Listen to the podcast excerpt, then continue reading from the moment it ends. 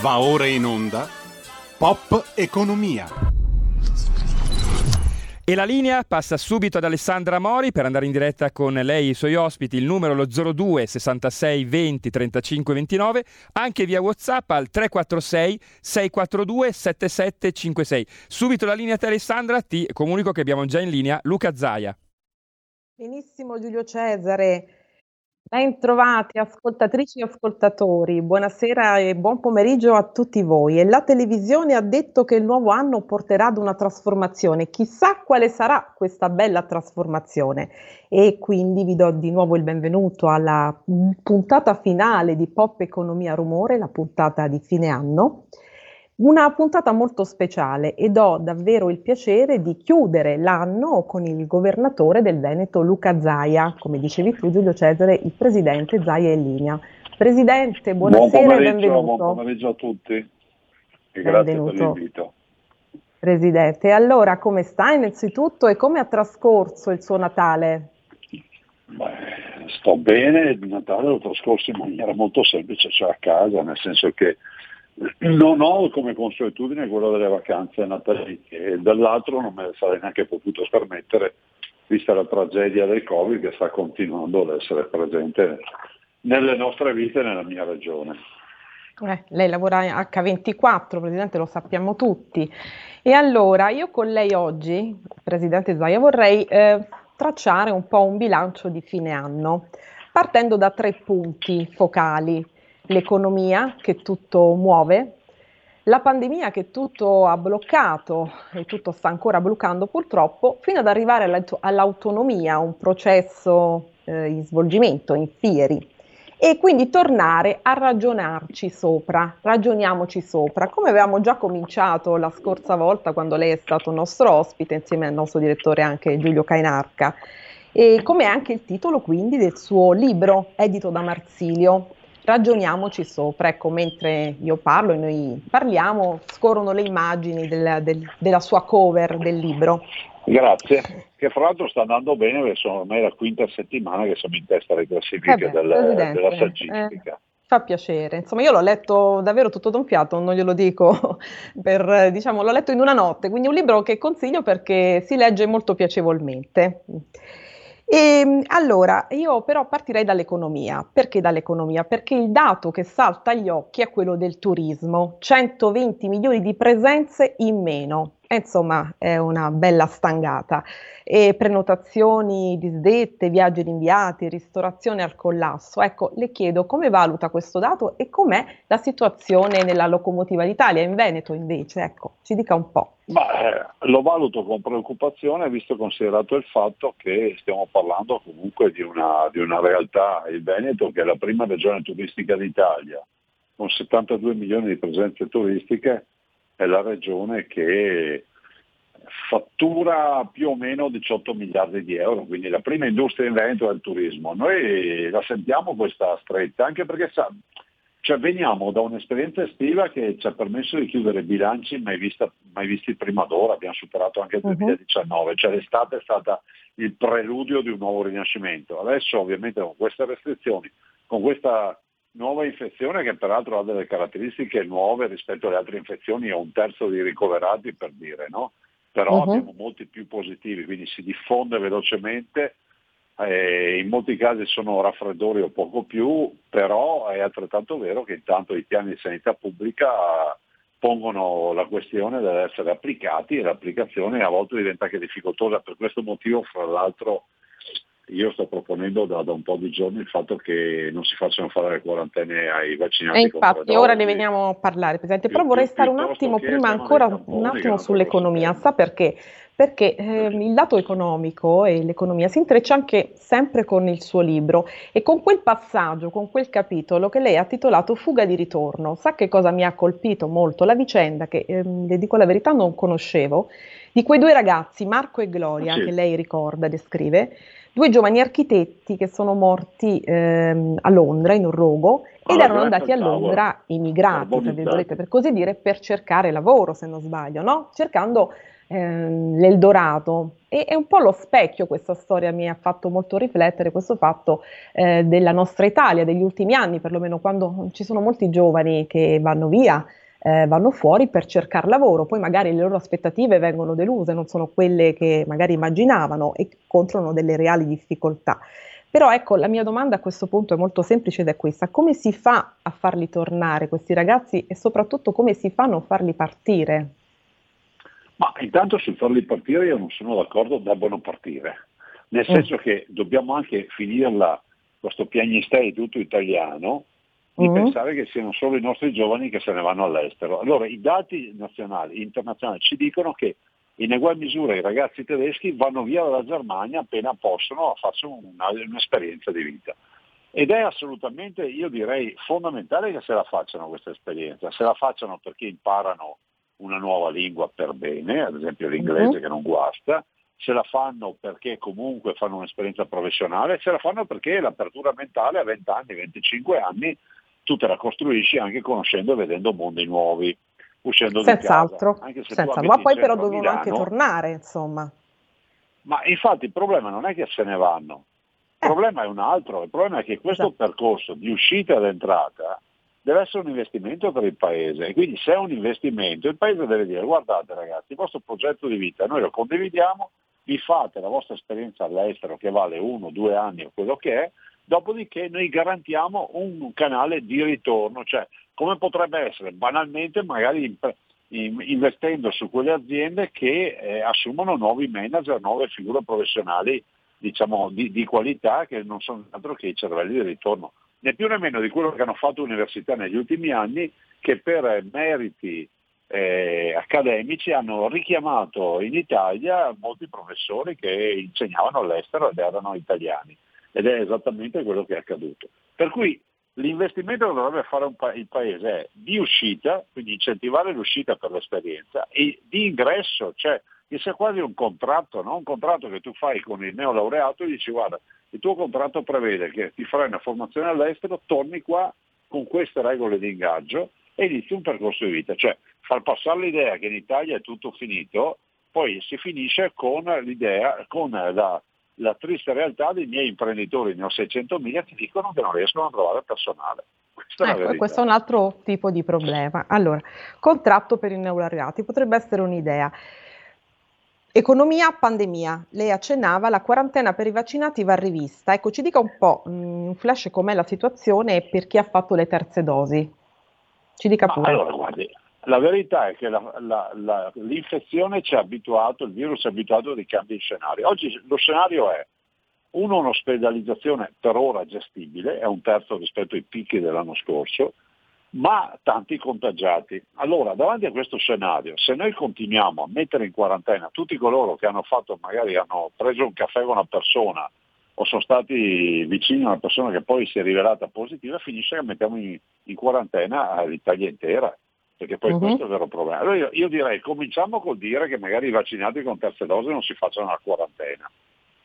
Dopo, il tema dei tamponi. È inutile che costringiamo le mamme a farsi una coda di 5-6 km di 2, 3, 4 ore per andare a tamponare il bimbo perché era in classe con un ragazzino che è risultato positivo. Una volta tamponato quel bimbo, che potrà essere positivo o negativo, il figlioletto, comunque se ne torna a casa e fa la quarantena. Comunque si fa la quarantena, si fa i 7 giorni, i 10 giorni, per poi riportarlo ancora in questa colonna di, di, macchine a rifare un altro tampone a fine quarantena. Ecco, io eliminerei quei tamponi ad esempio, che, no, che nei confronti di asintomatici rischiano in questa fase, non, io non dico che servono, servono sempre i tamponi, ne abbiamo fatti 21 milioni noi, siamo la terra dei tamponi, siamo quelli che fanno più tamponi tutti i giorni. Però in questa fase i tamponi, la capacità di fare tamponi è arrivata al limite e allora li dobbiamo dedicare ai sintomatici, non possiamo ancora dietro a tutto quello che comunque è il contatto. È ovvio che nel manuale c'è scritto così, ma nel manuale c'è anche scritto a un certo punto, dopo dipende dalla situazione che ti trovi davanti. Eh, il, il, suturare una, una, una, ferita, anche una banale ferita, prevede tutta una serie di, di, di dispositivi, essere in ambiente assettico, disinfettare, avere i guanti, la mascherina, eccetera. Ma se sei in guerra e hai una ferita da suturare, posso garantire che a volte si butta un, si butta un po' di alcol o se qualcuno ha un super alcolico ci metterà il super alcolico che comunque ha una base alcolica, disinfetterà la buona, cercherà di fare i punti alla buona e finisce lì. Cioè, dobbiamo anche capire la situazione nella quale ci stiamo muovendo. Cioè, qui ho l'impressione che per avere sempre le carte a posto mandiamo al collasso un paese. Esattamente, anche perché l'obiettivo è quello 2020, di rinascere. Lei ha visto che ha messo come no, testimonial... Scusi, marzo, scusi, volevo dire una roba. A marzo 2020 noi abbiamo avuto questo problema con gli ospedali, cioè i sanitari che erano contatti di positivi, sto parlando proprio all'inizio, dovevano andare in quarantena. Allora la quarantena erano 15 giorni. A un certo punto ci siamo guardati negli occhi e mi hanno detto ma scusate, se mandiamo in quarantena tutti questi sanitari, medici, infermieri, perché sono stati contatti di un positivo, sarà anche un piano di sanità pubblica, ma finisce che svuotiamo gli ospedali. Tanto è vero che allora il ministro Speranza, su nostra richiesta, fece una norma in un decreto che dice i, i coloro che sono contatti stretti di positivo ma che lavorano alla sanità continuano ad andare a lavorare. Questo vuol dire essere, diciamo, obiettivi e vedere il momento storico, perché anche allora altrimenti avremmo svuotato gli ospedali, 15 giorni di quarantena a tutti i medici che avevano avuto un contatto con positivo e a quel punto ci dovevamo curare da soli. Presidente, c'è un ascoltatore per lei, lo prendiamo al volo perché poi ci sono tante cose che voglio chiedere. Eh, Alessandra, due chiamate, due chiamate sole per Zaia, poi sappiamo che i minuti sono contati, quindi ne passiamo solo due. Prego. Sì, pronto. Uh, io la chiamo sempre Presidente da quando, eh, da quando la seguo che era Presidente della provincia di Treviso. Con lei la Lega per me ha un futuro altro che assicurato o forse come io preferirei lei dovrebbe puntare anche più in alto? Mi dice qualcosa a proposito? Ah, guardi, Vediamo, grazie. No, no, e poi l'altra telefonata la prendiamo anche? Così facciamo tutte e due? Bene, perfetto, prego. Perfetto, prego. grazie. Grazie, eh, saluto tutti e due, io leghista da 30 anni, non da due o tre. Però io prima ho sentito che ha detto che sul manuale ci sarà scritto così e così, sull'Harrison di fatti c'è scritto che non si vaccina mai durante un'epidemia. Però chissà perché gli, tutti i grandi espertoni se ne sono dimenticati e sì che l'hanno studiato per anni, perché è sempre quello, studiano tutti sull'Harrison per quelle cose lì e c'è scritto bello grande in tante pagine, durante l'epidemia non si vaccina mai. Invece noi abbiamo fatto l'unica cosa che in teoria i manuali di tutti gli espertoni che abbiamo lì, i CTS, il CT, il CT e il CITO, non se ne sono sbattuti le balle. abbiamo, capito, abbiamo capito il concetto, abbiamo minuti contatissimi. Ed eccoci Presidente, Beh, allora. Ci sono tanti messaggi per da... lei, insomma, di stima, intanto stanno arrivando, poi glieli leggerò. Comunque, può rispondere se crede. Partirei dalla seconda domanda, cioè, io non sono d'accordo, nel senso per fortuna che sia vaccinato in pandemia, tant'è vero che oggi, grazie ai vaccinati, abbiamo gli ospedali con un terzo di ricoverati, non contiamo i morti che avevamo un anno fa. Cioè, nella mia situazione oggi è peggiore de, della peggiore di un anno fa, un anno fa senza vaccini avevo 200 morti al giorno, oggi sono sempre tanti, sono una ventina. E saremmo chiusi, senza i vaccini saremmo tutti chiusi da almeno un mese in Veneto. Quindi poi io non so chi, che, cosa sia sto Aeroson, eh, eh. Harrison o quello che è, non lo so. Ah, non so neanche io, so. Presidente, comunque Però andiamo io, io avanti. Ho, studia- eh. ho, studiato i vaccini e i virus, a me non risulta che bisogna stare a aspettare che, che diventi una strage per poi fare i vaccini. La verità forse in quel testo c'è scritto che non si vaccinano durante la pandemia, probabilmente perché un, boh, saranno linee guida di, vecchie, momento, ma dico cose che non conosco, perché non conosco questo testo, probabilmente è riferito a un contesto storico nel quale poi il vaccino nasceva, veniva formato, ci, ci mettevano anni a farlo, oggi no, non è accaduto così, adesso per fortuna ce l'abbiamo. Perfetto. E per la seconda domanda cosa vuole rispondere Presidente? No, poi andiamo prima, velocissimi. Per la prima domanda eh, mi, sto, mi, occupo del Veneto, io non ho mai avuto... Si occupa del Veneto, ecco. Sì, eh, ci sono tanti messaggi volte. per lei, adesso poi ne daremo conto quando parleremo del... Quindi lei si occupa del Veneto. E allora, Presidente, proprio perché si occupa del Veneto, c'è anche la Federica Pellegrini, che è la testimonial della campagna vaccinale del Veneto. Terza dose si vince così. Ho visto. Sì, sì, sì. Eh, simbolo di rinascita, di successo, insomma, di, di bellezza. Mm? Beh, una veneta, è una veneta. divina, mm. Federica Pellegrini è conosciuta in tutto il mondo, e si è messa a disposizione gratuitamente a dar corso a una mia idea di quella di fare una campagna per la terza dose, sta venendo bene ed è un po' anche un segnale che abbiamo voluto dare a livello nazionale, queste campagne dovrebbero essere fatte a livello nazionale invece di abdicare a una forma di, di, diciamo, di comunicazione istituzionale che ecco. lascia spazio poi alle fake news, ma di tutti i tipi. Esattamente, guardi, qui veniamo al tema della comunicazione, ne abbiamo già parlato molte volte, insomma, un tema delicatissimo.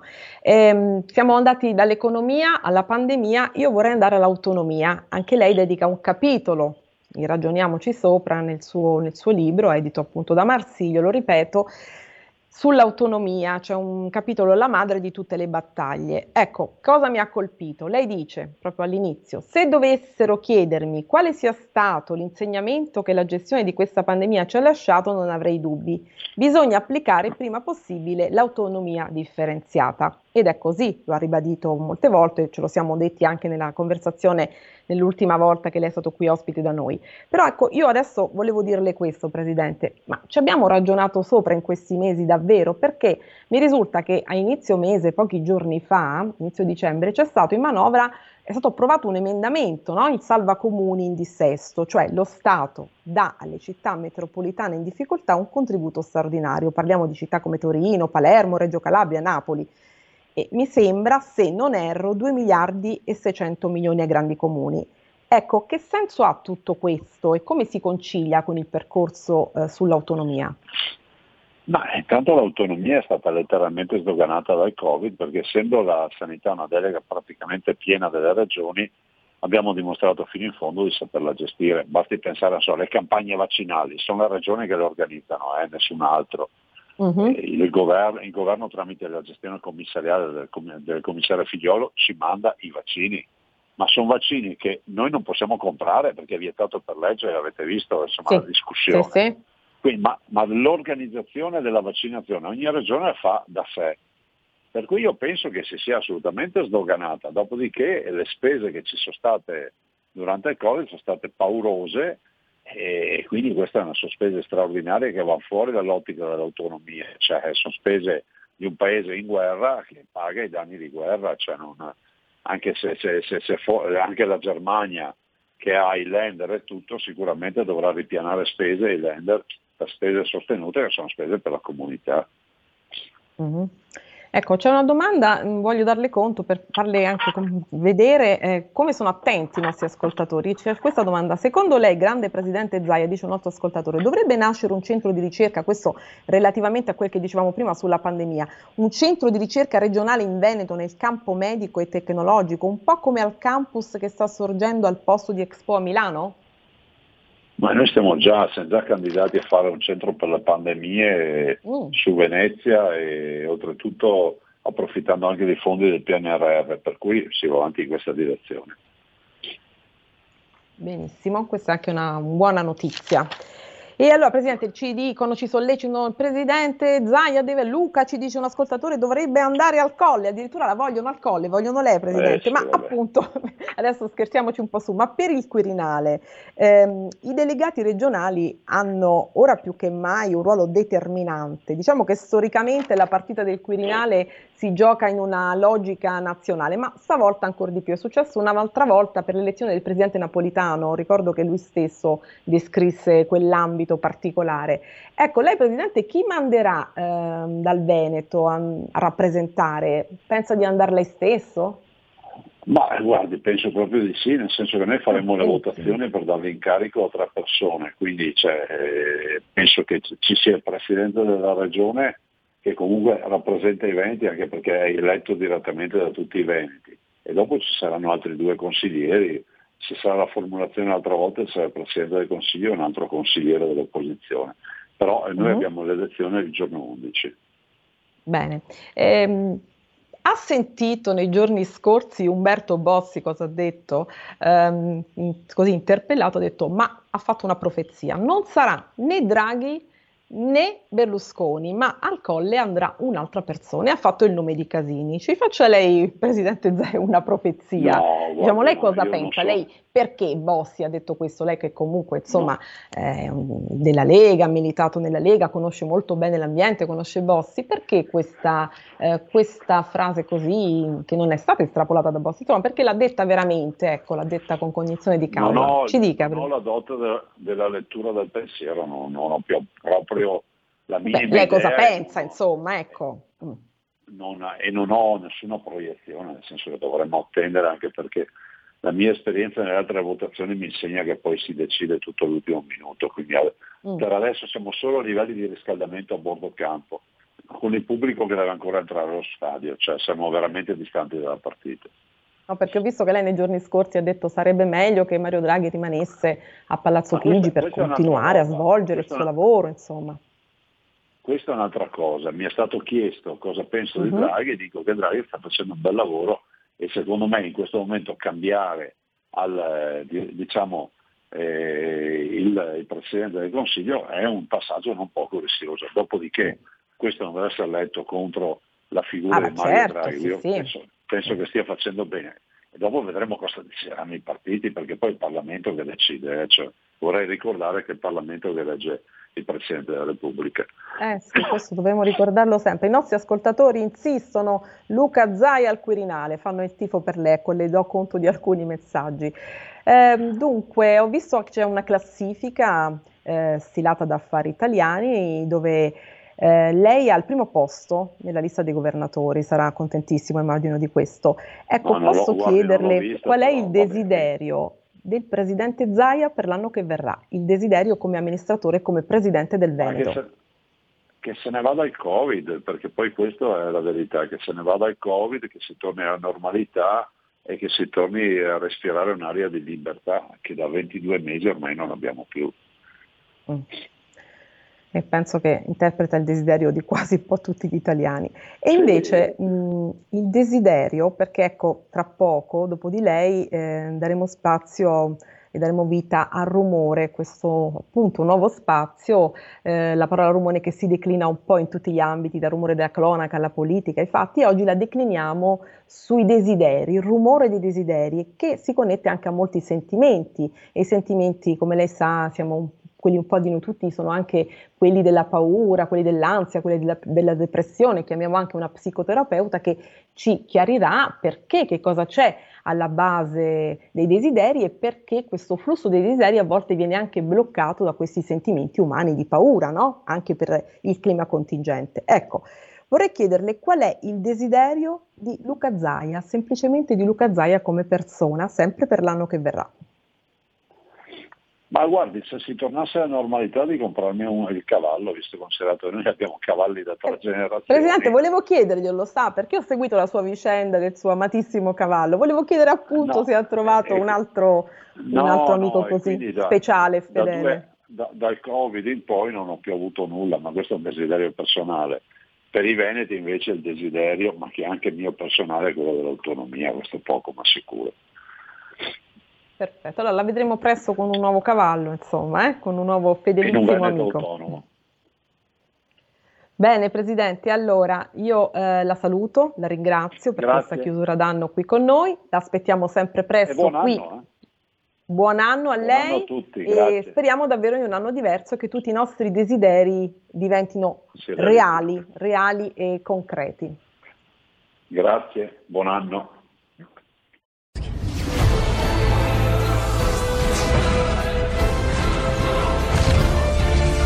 Ragazzi, sono Spider-Man! Quale migliore modo di se non andare al cinema a vedere il vostro supereroe preferito? Vi aspettiamo! State ascoltando RPL, la tua radio. Andate al cinema. Portate i vostri figli. Un film per grandi e piccini. Con Movie Time, la magia del cinema. Con Vincent. Wow.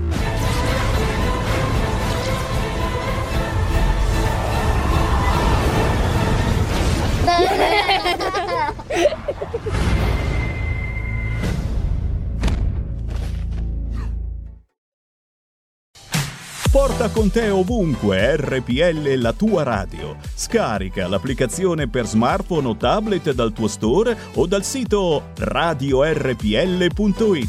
Cosa aspetti?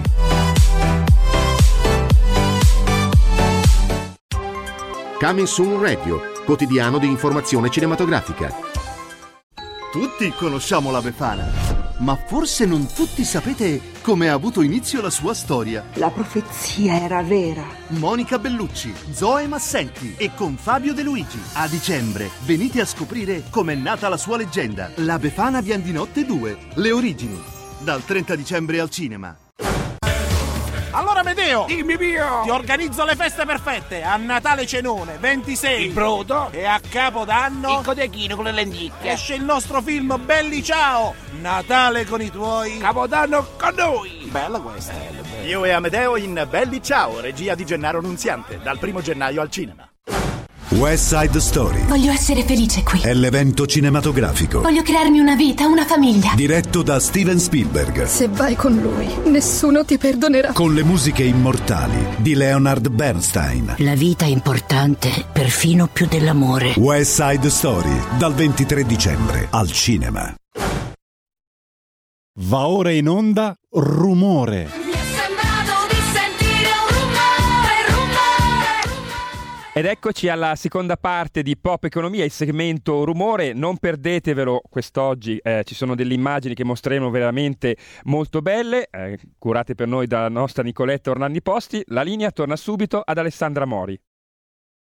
Hai fatto bene a dirlo oggi, imperdibile puntata, grande chiusura, fuochi d'artificio di fine anno con una lista di desideri amplissima. Ci abbiamo pensato molto, io ci ho pensato su molto, e una puntata con eh, i potenti fuochi dei desideri che possono essere acutissimi, profondissimi, dolcissimi, lievissimi, leggerissimi, insomma una serie di simi. Sembrano ossimori, ma non è così, perché sembrano essere divergenti, ma poi vanno a convergere.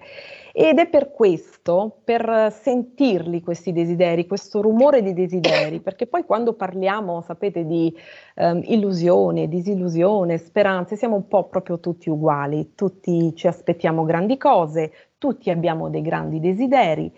E per questa speciale puntata io ho chiamato due amiche, una esperta di sentimenti anche, perché no, una psicoterapeuta la dottoressa Maria Carta, che la vedete collocata, ci sente dottoressa Carta innanzitutto? Sì, certo, vi Perfetto, eccola. La dottoressa Maria Carta, psicoterapeuta, che studia e applica la psicoterapia individuale, di coppia, familiare e di gruppo.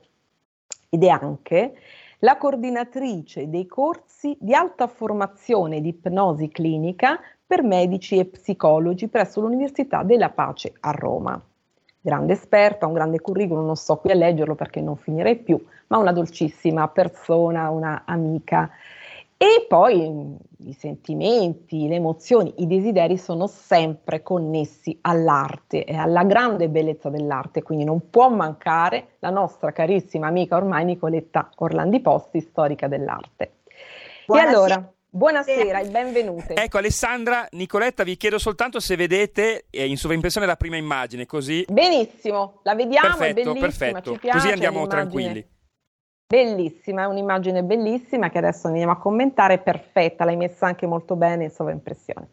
E allora, la lista di desideri è pronta, è lunghissima. Dottoressa Maria Carta. Allora, io vorrei cominciare all'origine, vorrei andare sempre, perché sempre all'origine, no? Si va nelle cose per poi andare a capire dove andiamo a parare. L'origine della parola desiderio, l'origine latina. E che significa desiderare? Significa star lì sotto le stelle a guardare, ad aspettare, perché la gioia è proprio nell'attesa. Desideribus, dove sider è proprio significa stella in latino ma quello che voglio chiederle subito, subito, um, che cosa c'è all'origine del desiderio? Cioè cosa muove il desiderio? Mm, parliamo cosa dà il desiderio. Il desiderio mm. porta alla nascita. Senza desiderio non c'è la nascita. Quindi il desiderio è desidero, guardo, voglio. Senza desiderio non nasce niente. Non c'è vita Quindi senza desiderio. Non c'è vita, non c'è amore. Il primo passo è desidero e poi Desidero. amo quello che desidero. Benissimo. Quindi cominciamo su questo. Cominciamo su questo. E il desiderio è sempre connesso ad un sentimento e noi abbiamo cominciato, abbiamo scelto con un primo un sentimento che è quello che comincia con la parola A, quindi A come amore. A come amore, Nicoletta, un tuo vecchio libro. Poi ne parleremo in seguito. Comunque, questo bacio, questa immagine splendida, Nicoletta, ce la vuoi commentare, ce la vuoi spiegare? Perché abbinata all'amore c'è questa immagine, questa opera d'arte. Questa, questa è un'opera d'arte di Toulouse-Lautrec, eh, due donne che si baciano in un letto, probabilmente due prostitute. Mi piaceva eh, questa immagine perché è nel letto. Eh, l'amore eh, per me è, è quello che è il nido, eh, dove, dove ci si scambia sentimento, eh, confidenza. E c'è lo scambio e quindi per me questo è l'emblema del- dell'amore. Che cos'è l'amore, dottoressa Maria Carta? Ah, Una domanda da mille e una notte. difficile. Però gliela Eh, faccio lo stesso. Ma ha fatto bene perché ognuno di noi ama a modo suo, dà a modo suo, chiede a modo suo. Parlavamo prima di desiderio, ognuno di noi ama qualcosa, poi ognuno di noi, valendo uno, chiaramente ha il suo modo di amare e di desiderare. Infatti uno degli errori che spesso facciamo è chiedere agli altri di amare come amiamo noi e di desiderare quello che desideriamo noi. Infatti qui comincia la relazione nell'accordo. Io e te possiamo desiderare, volere, amare cose completamente diverse. Quindi quando due persone, tre persone, quattro persone si incontrano e qui comincia l'amicizia, l'amore è più qualcosa che tende all'unico, ma anche qui, come diceva Mhm. prima Nicoletta, sono due donne che si abbracciano. Pensate due prostitute ai tempi di Toulouse-Lautrec, dove queste donne potevano ottenere, avere e supporto solo forse da un'altra donna. Forse da un'altra donna. Dottoressa, la blocco un attimo, sa perché? Sa perché l'antropo? Perché vedo sempre scritto, so- soprattutto sui social, che ormai sono diventati una forma di comunicazione dominante, eh, ci vorrebbe un overdose d'amore. Tutti richiedono questo e non è una frase tanto casuale, si ricondivide questa frase, questo pensiero. Quindi noi abbiamo una grande necessità oggi di amore, specialmente in questo periodo. Che ne pensa? Come può essere canalizzato questo, Sono d'accordo. questo amore? Mm. Tutti lo vogliamo, proviamo a darne. Proviamo a Noi Siamo darne. sempre disposti a volere amore. Ah, ho bisogno d'amore. È vero, hai bisogno d'amore, tutti abbiamo bisogno d'amore, è come l'acqua nelle piante. Eh Ma sì. se alle piante l'acqua non gliela diamo, le piante come crescono, come escono? Quindi l'amore o lo diamo e quindi lo riceviamo. L'amore è qualcosa di meraviglioso, ma lo devi dare. Devi allargare le braccia e ti accorgerai che ci saranno altre 100.000 braccia aperte. Ed è qualcosa che nessuno di noi ha mai il coraggio di fare, aprire le braccia per gli altri. Ma non parlo di eh, buonismo, parlo proprio del piacere di abbracciare qualcuno che amiamo. E l'amore ci è anche- accorgiamo che è reciproco. L'amicizia è anche una forma d'amore, vero Nicoletta? Ovviamente. Assolutamente sì, tanto è Mm. vero, una forma altrettanto importante ehm, dell'amore. Io ho scelto questo quadro di Zandomenichi eh, che si chiama Il tè, dove ci sono tre amiche appunto che si scambiano confidenze, anche con frivolezza, ma c'è un legame eh, evidente in, questo, in, questa, in quest'opera. L'amicizia, una cosa bellissima da custodire e preservare oggi più che mai. Ma c'è un sentimento diffuso, dottoressa Maria Carta, in questo periodo, che è il sentimento della rabbia, che Eh, sì. sta un pochino andando anche fuori binari, insomma, una rabbia anche motivata perché sa, non c'è il lavoro, ci sono tanti problemi difficoltà, anche una rabbia sociale. Ecco, la rabbia. Nicoletta, cosa hai scelto per la rabbia? Io ho scelto lo studio del ritratto de- di Papa Innocenzo X di Velázquez realizzato da Francis Bacon, eh, che è questo pittore che all'epoca era considerato maledetto perché nevrotico, alcolizzato, omosessuale de- dichiarato. E lui tutta la sua rabbia, perché non veniva compreso dalla società, la esprime in questo dipinto in cui il Papa è completamente trasfigurato. La rabbia. Eh. Yoga è Sì. un forte simbolo di rabbia. La rabbia è un ecco, sentimento non- protettivo. È un sentimento Protegge, protettivo, però a volte non ci paura. consente di accogliere l'amore o- e l'amicizia, non è così? No, forse, quando, come. La rabbia ci protegge e ci difende quando non è eccessiva, quando non è patologica, quando non nasce dalla sopraffazione.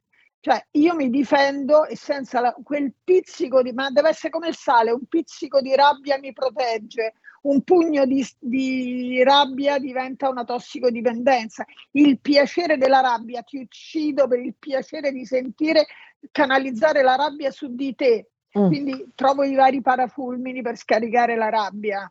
La rabbia deve essere qualcosa che veramente deve essere utile, altrimenti è deleterea e scatena l'inferno nel vero senso della parola. Siamo molto oppressi anche in questo periodo da un altro sentimento che non ci consente di realizzare i nostri desideri, che è il sentimento della paura. Che cos'è quest'opera, Nicoletta, che si combina molto con la paura? Questa è un autoritratto di Frida Kahlo con la maschera della morte. Frida Kahlo è un'artista messicana, lei si ritrae da bambina con questa maschera addosso che una, la, la paura lei se l'è, se l'è portata appresso per tutta la vita, eh, la paura anche di vivere, la paura di essere abbandonata, la paura perché lei ha subito un gravissimo incidente in giovane età e questa paura del, di morire se, se l'è portata appresso. E secondo me ci sta molto bene questo periodo la paura di morire, di essere infettati dal covid, di, di non farcela e secondo me era un, qua- è un quadro che può rappresentare bene la paura. Quanto siamo schiavi della paura noi? Mm, ancora una volta la paura è protezione. È Io do protezione. ragione a quello che dice Nicola perché la paura eh, io, mi difende, mi difende se non è orrore, se non è quella patologia che ti impedisce di respirare il tormento della paura. Se la paura è una difesa, io ho paura di, quindi la paura ti protegge e ti aiuta, ti difende dal virus perché mi metto la mascherina e prendo le distanze. Adesso io sembro banale, ma eh, pensateci un attimo a quante volte la paura vi ha difeso e aiutato. Problema diventa patologico se la paura mi immobilizza tanto da non poter fare un balzo in avanti per cambiare le cose che vanno cambiate. E la paura Frida quanto incide? Quanto incide in amore? A volte c'è voglia di innamorarsi, però si ha paura. Anche lì è uno schermo protettivo. Quanto ci Esatto. limita in amore la paura? tantissimo, ma lì l'amore, cioè la paura è patologia. Mm. Cioè, è come un bisturi, un bisturi serve per curare, no? Ma se io il bisturi lo uso per altri scopi diventa un'altra cosa. Quindi Mhm. se la paura mi impedisce di allargare le braccia perché poi non mi ama come vorrei che lui mi amasse o lei mi amasse o quello che mi pare a me, è chiaro che poi la paura diventa uno schermo che non è più protettivo, è una galera, diventano sbarre di una galera. Non ci sono regole, diciamo, in amore, è vero, dottoressa? No, le regole ci sono, Ci ce sono? sono tante. Ah, sì? La cosa importante è fare il passo avanti per capire quelle che ti servono e quelle che invece sono quelle famose sbarre che diciamo qui sopra. Mm. Come questo di Monche, no? Bellissimo, l'angoscia. L'angoscia, Oddio. appunto. La malinconia anche, c'è un sentimento diffuso di malinconia, non soltanto diciamo nell'intimità, nei sentimenti intimi, ma anche sempre nella società, no? Siamo tutti un po' malinconici. Che cos'è quest'opera d'arte che ritrae la malinconia? E questa è un'opera di, mh, di De Chirico, eh, trae la statua di Arianna abbandonata da Teseo sull'isola di Nasso. Eh, questo senso di abbandono eh, fa sì che Arianna poi alla fine si, si tolga la vita. E, e la malinconia eh, porta a sentimenti, cioè porta ad azioni anche estreme come queste, secondo De Chirico. Ora chiederemo alla dottoressa Carta se è così. È così, dottoressa? Ma io sono sempre dell'idea che chi si toglie la vita è uno incazzato a morte, è arrabbiato e si uccide quasi per uccidere gli altri, quindi uccide se stesso perché non può fare altro di che. Arianna in quel momento poi ehm, è arrabbiata con Teseo, ci credo, eh, l'ha salvato, l'ha portato in e lui poi la lascia lì a patire. Però io preferisco eh, Arianna che incontra Dioniso. Esatto. Dioniso strano, un Dioniso innamorato, un Dioniso baccanale, un Dioniso che poi la riporta nella gioia, nell'allegria, un po' nella follia, ma è qualcosa di completamente diverso, cioè l'amore che può essere sì, sono stata lasciata, ma meno male, questo doveva essere Ecco. proprio uno stronzo, sto Teseo, scusate, io dico le parolacce. Diciamolo a tutte le persone disperate allora che sono state lasciate, che desiderano un altro amore, andiamo anche un po' sul concreto per l'anno che verrà, no? Quindi senza nostalgia, vero Nicoletta? Senza nostalgia, perché c'è anche un'opera d'arte che ritrae la nostalgia. Sì, non è questa che Non è questa, è la questa seguente. E, io ho scelto uno dei quadri di Edward Hopper eh, in cui sono i quadri del silenzio ehm, dove c'è questa donna eh, pre- persa nei suoi pensieri e io l'ho immaginata eh, nostalgica di, di qualcosa, di qualcuno e mi piaceva associarla alla, alla nostalgia. La nostalgia è un bel sentimento, la nostalgia, però bisogna sempre proiettarsi in avanti, no? No, dottoressa Carta, quando si dice bisogna essere positivi, positivi, ma come si fa ad essere positivi? C'è una regola, una ricetta per essere positivi, che noi ci diciamo tutte le mattine, siamo positivi, siamo posi- pensiamo positivo, ma poi alla fine Sì, anche no. cosa? In questo periodo dire sono positivo, sono positivo, anche no, però Ce lo, ce lo- ce lo ripetiamo sempre, ma in realtà qual è la molla del pensiero positivo? Ma per esempio, nel- ridefiniamo in positivo prendersi un caffè al bar pensando alle cose proprie. Perché lo devo vivere come dato di, de- di depressione o di... Quella stava riflettendo su un pericolo scampato, mi viene in mente, o sul nuovo amore, o su qualcosa che doveva fare. Cioè, mi viene in mente più un personaggio in riflessione. No, Nicola, cioè, mi dà più l'impressione di questo piuttosto che di altro. Però, sai, la tristezza esiste in natura, ci sono anche momenti di dolore, eh, ma ben vengano se ci danno la possibilità di un cambiamento. Eh, Il cambiamento è anche un po' dolore. Se vuoi cambiare, devi accettare anche di fare un pregitto, che a volte è doloroso, è vero, per tutti noi, cioè non ci sono eccezioni in proposito. E poi ci sono l'orgoglio e il pregiudizio, c'è quel meraviglioso film Orgoglio e Pregiudizio. E quanto l'orgoglio e il pregiudizio ci impediscono di realizzare i nostri desideri in maniera fattiva e concreta. Nicoletta, cosa abbiamo per l'orgoglio e il pregiudizio? non è, non è l'immagine che, che, che Allora, viene quella Adesso- precedente. sì, eccola.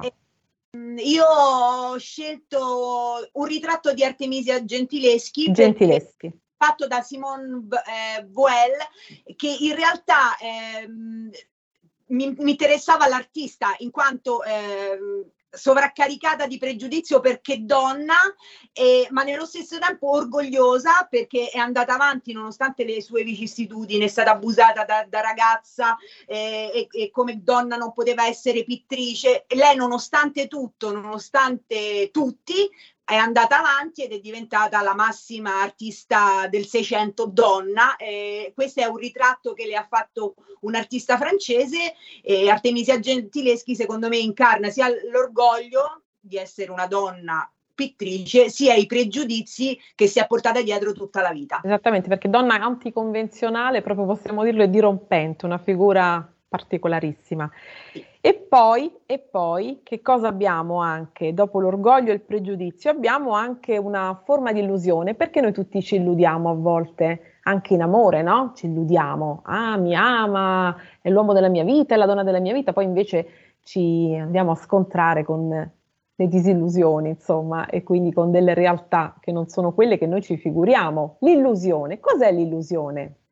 Allora, io ho scelto un'opera, una natura morta di Arcimboldi. eh, una natura morta, una si immagina un cesto di frutta, di, di cose buone da mangiare, morte appunto messe lì. Lui le ha riallestite e ci ha creato una figura umana, l'illusione. Ok, dobbiamo accelerare un pochino perché è molto bello parlare su questo. L'illusione, quanto ci costa l'illusione? Un frammento, dottoressa, e andiamo subito, voliamo in avanti. Le illusioni ce le diamo noi. Ce lo diamo noi. non accettiamo che le situazioni hanno un inizio, una vita e una fine, come tutto del resto.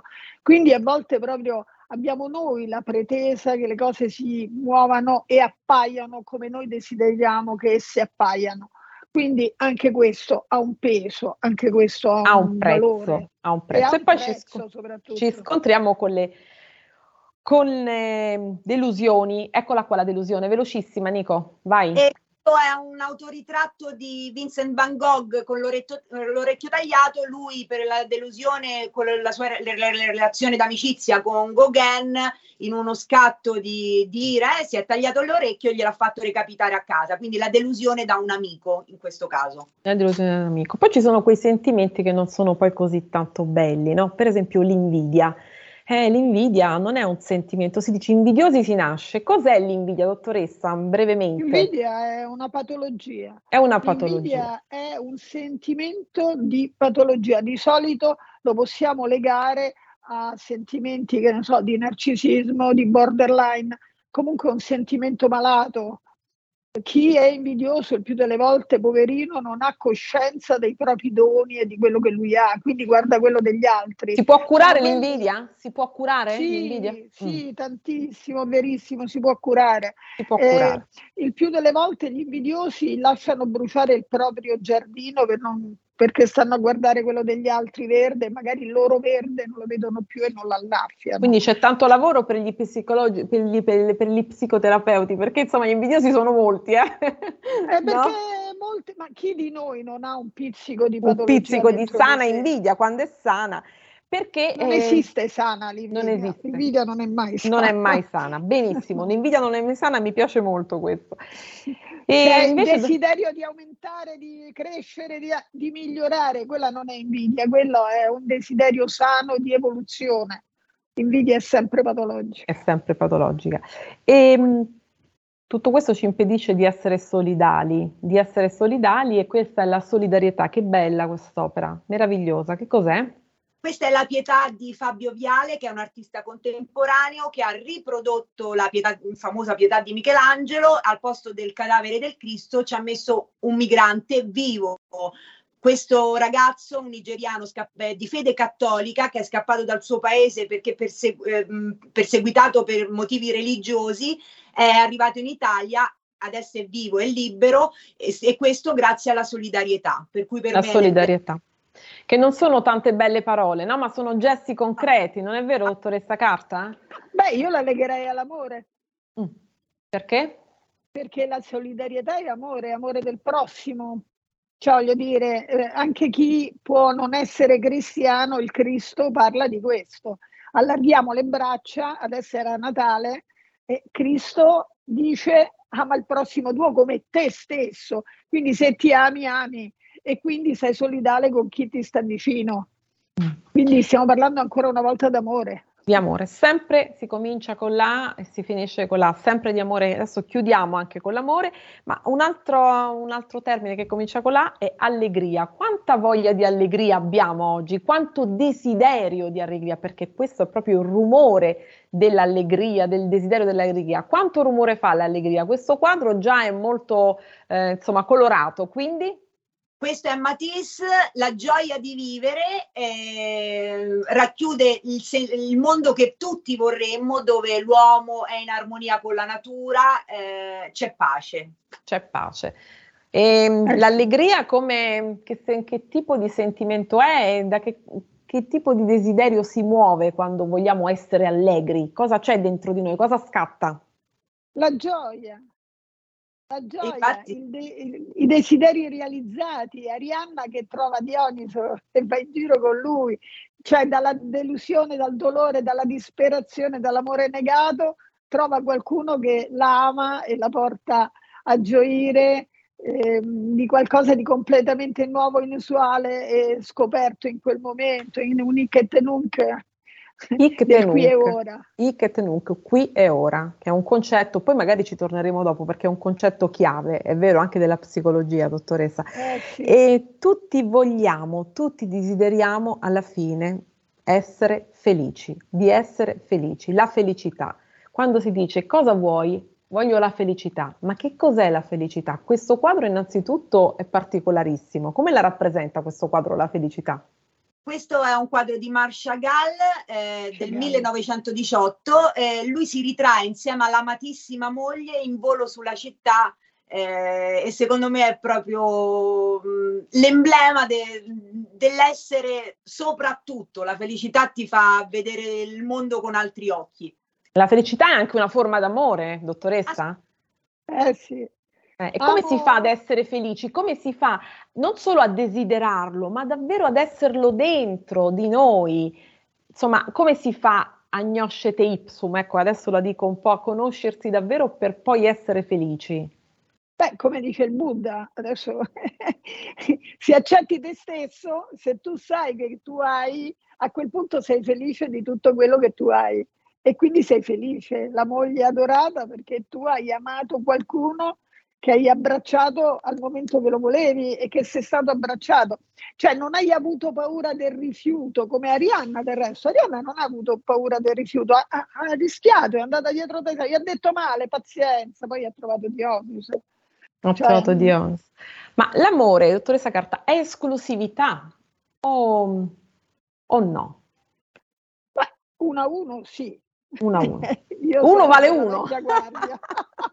Io sono della vecchia guardia. Per me uno alla volta, due sono troppi, ma dai, che confusione. È una gran confusione, insomma, diciamolo a Uno alla volta. Poi Quindi. se c'è qualcuno che desidera di più, perché no? Cioè, eh, cominciamo a toglierci le limitazioni del caso. Io sono dell'idea che la mia non è una limitazione, a me non mi viene di guardarmi intorno, quindi sono sempre uno alla volta. Conosco persone che hanno bisogno di essere confermate da più persone. Ok, se le altre persone hanno voglia di confermarli, perché no? Benissimo. Allora, noi confermiamo però che l'amore è alla base di tutto, l'amore che muove Sì, il mondo, questo- no?